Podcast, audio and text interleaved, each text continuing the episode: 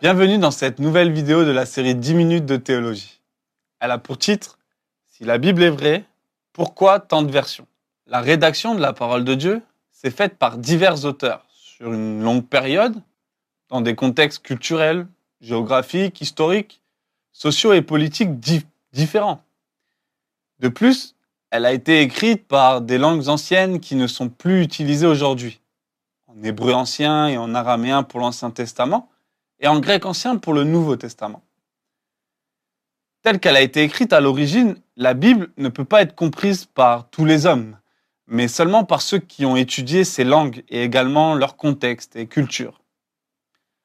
Dans un souci de rendre la parole de Dieu accessible au plus grand nombre, les traductions ont commencé à voir le jour. Très tôt, au deuxième siècle avant Jésus-Christ, il y eut une première traduction de l'Ancien Testament en grec. Cette traduction, Jésus lui-même l'a utilisée, et on l'appelle la Septante. Un deuxième texte de référence a été une traduction en latin en 405 après Jésus-Christ, appelée la Vulgate.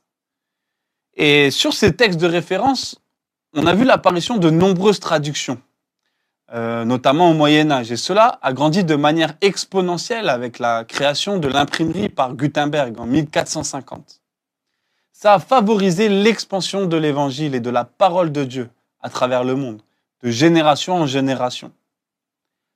L'objectif et le défi de la traduction de la Bible est donc double. Le premier, c'est la communication du texte original en respectant l'intention de l'auteur. Et le deuxième, c'est s'assurer que le lecteur comprenne la pensée qui est communiquée. Il y a ce célèbre dicton qui dit que traduire, c'est trahir. À partir du moment où l'on traduit un texte, on prend le risque de transformer la pensée initiale exacte de l'auteur.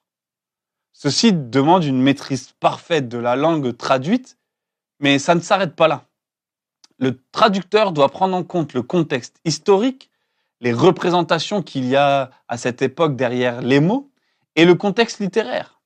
C'est ce que l'on appelle le travail d'exégèse biblique. Une fois arrivé là, on n'est qu'à la moitié du chemin.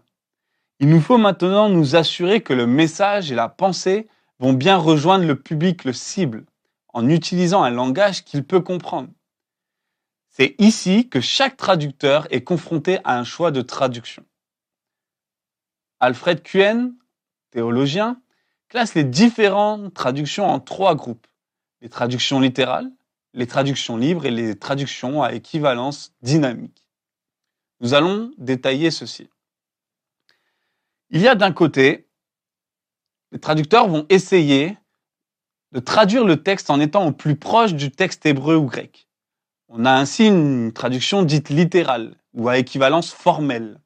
Ce type de traduction cherche à rendre fidèle la structure et la syntaxe des textes originaux. Nous pouvons dire que c'est une analyse mot pour mot. De l'autre côté, la traduction à équivalence dynamique ou naturelle essaye de communiquer le sens et la pensée de l'auteur plus que la traduction exacte du mot. On est là dans une traduction de pensée pour pensée, puisqu'on essaye de rendre compréhensibles des mots et des expressions bibliques par des équivalents clairs et contemporains dans la langue cible. Prenons un exemple pour illustrer ces deux premières catégories. Nous allons lire le texte de Romains 12, versets 1 et 2. La première version que je vais vous lire est une version Louis II, qui est une version considérée comme littérale. Je vous exhorte donc, frères, par les compassions de Dieu, à offrir vos corps comme un sacrifice vivant, saint, agréable à Dieu, ce qui sera de votre part un culte raisonnable. Ne vous conformez pas au siècle présent, mais soyez transformés par le renouvellement de l'intelligence, afin que vous discerniez quelle est la volonté de Dieu, ce qui est bon, agréable et parfait. Le second texte que je vais vous lire est une version de la Bible en français courant, qui est une version à équivalence dynamique.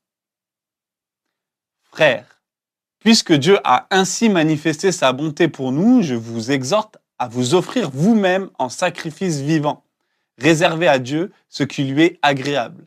C'est là le véritable culte que vous lui devez. Ne vous conformez pas aux habitudes de ce monde, mais laissez Dieu vous transformer et vous donner une intelligence nouvelle. Vous pourrez alors discerner ce que Dieu veut, ce qui est bien, ce qui est agréable et ce qui est parfait. Voici l'exemple de deux versions qui parlent du même texte, euh, ayant choisi des chemins différents pour la, pour la traduction de ce texte de Romains 12. On constate que dans la première version, le langage est soutenu et que les expressions sont adaptées à un public qui a l'habitude du langage biblique. Alors que dans la deuxième version, le langage est, plus courant et, la traduction s'assure que le lecteur saisisse bien le sens. Exemple, hein, le culte raisonnable dans la version euh, seconde devient véritable culte réservé à Dieu et qui lui est agréable dans la version français courant. Renouvellement de l'intelligence devient donner une intelligence nouvelle et le siècle présent est traduit par les habitudes de ce monde. Ensuite, nous avons une troisième catégorie appelée traduction libre qui rassemble des traductions qui paraphrasent l'original tout en intégrant des éléments plus ou moins grands d'interprétation personnelle.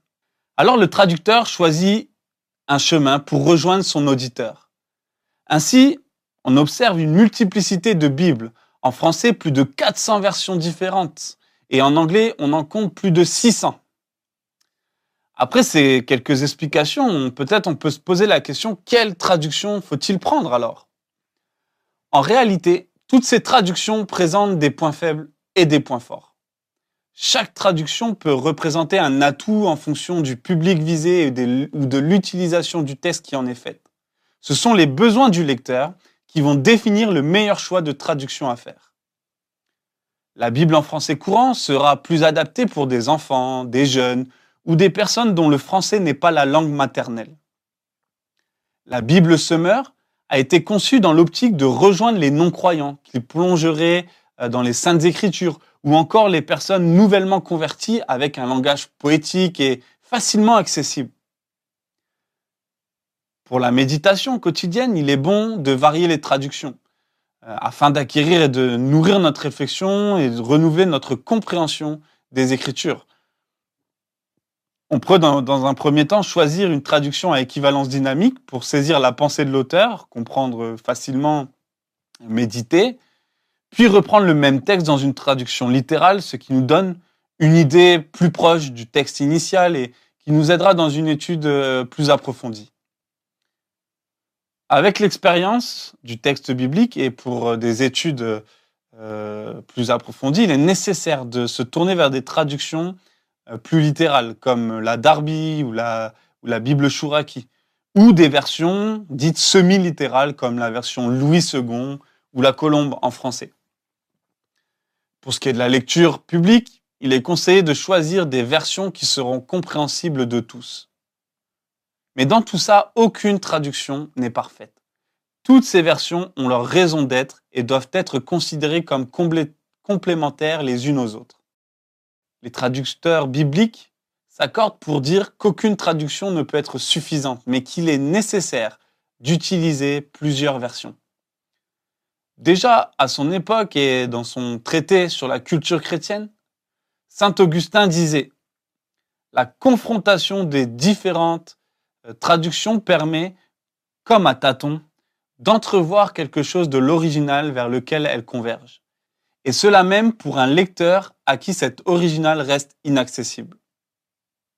La véracité de la Bible n'est pas remise en question dans nos traductions, puisque tout s'appuie sur le texte original en essayant d'être le plus honnête possible. La raison pour laquelle nous avons une diversité de versions, c'est la volonté de répondre au défi d'être compris dans notre langue contemporaine. De plus, les apôtres même, dans certains épîtres, utilisent des citations de l'Ancien Testament empruntées directement de traductions qui circulaient déjà à leur époque. C'est donc en utilisant les différentes traductions avec sagesse et discernement, en fonction du contexte et des besoins, que nous pouvons puiser et bénéficier des trésors de la parole de Dieu. Merci de m'avoir écouté. Soyez bénis.